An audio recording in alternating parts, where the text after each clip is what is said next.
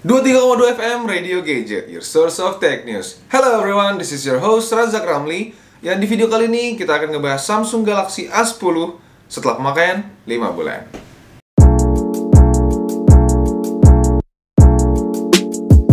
Oke, okay, jadi yang pertama kali aku mau bahas ini adalah display. Walaupun displaynya hanya I P S L C D dengan ukuran enam koma dua inches, resolusi dari Samsung Galaxy A sepuluh ini sudah tujuh dua puluh p atau sama dengan layar H D dengan rasio sembilan belas banding sembilan.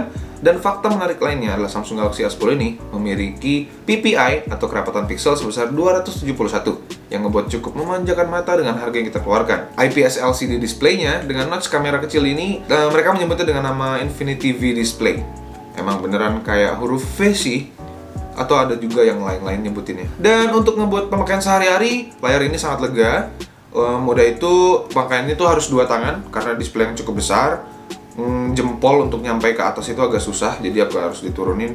Untuk pengguna-pengguna H P kecil, tidak disarankan. Yang kedua ada build quality. Hmm, kalau dilihat build quality-nya ini ya seharga satu setengah jutaan. Jadi itu udah dapet ya body yang plastik di belakang, di samping, seluruhnya sih bodinya plastik. Jadi kayak bakal sering banget lecet. Terus hati-hati, harus segera pakai casing. Kalau bisa sarannya casingnya itu yang bludur belakangnya, jadi nggak bakal lecet sih. Terus um, build quality untuk bagian layarnya itu udah Corning Gorilla Glass enam yang nggak bakal lecet. Cuman tetap untuk hati-hati dan jaga-jaga aja. Itu boleh dipakai atau kebanting atau apa. Karena kalau gue pribadi sih nggak pakai, uh, gue pribadi nggak pakai anti gores, tempered glass, gue nggak pakai apapun itu namanya. Kemudian kita bahas yang ketiga, yaitu adalah kamera. Kamera yang diusung oleh Samsung Galaxy ini sudah beresolusi tiga belas megapiksel, aperture f one titik nol, serta tersedia kamera wide angle dua puluh delapan milimeter.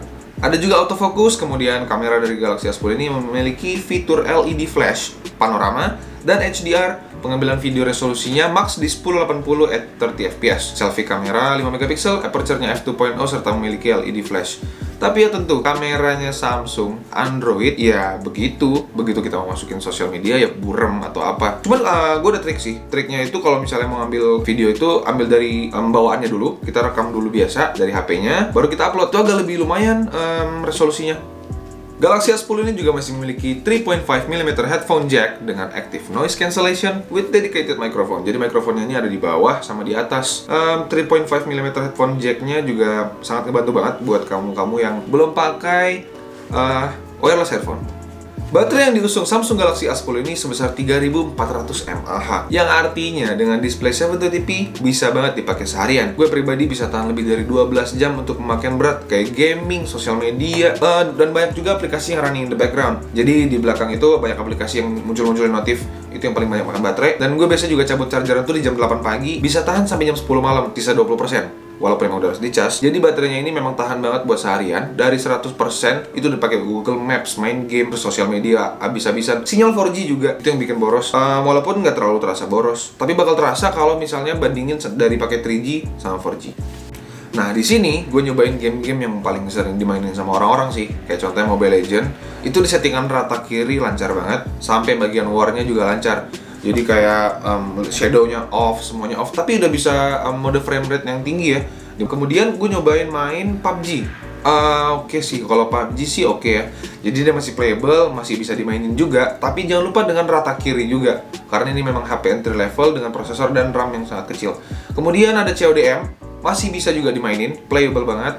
Jadi untuk, ya tapi playable-nya itu cuma sekedar casual games. Untuk regular gamers, jangan sampai kamu tuh mau push rank pakai H P ini. Sangat tidak disarankan karena pasti akan kalah dengan H P-H P gaming lainnya. dua puluh tiga koma dua F M Radio Gadget. Oke semuanya, thank you udah nontonin dan dengerin sampai habis. Terima kasih semuanya. Jangan lupa like, share, comment, and subscribe. Wassalamualaikum warahmatullahi wabarakatuh. Salam sejahtera, Om Swastiastu. Bye.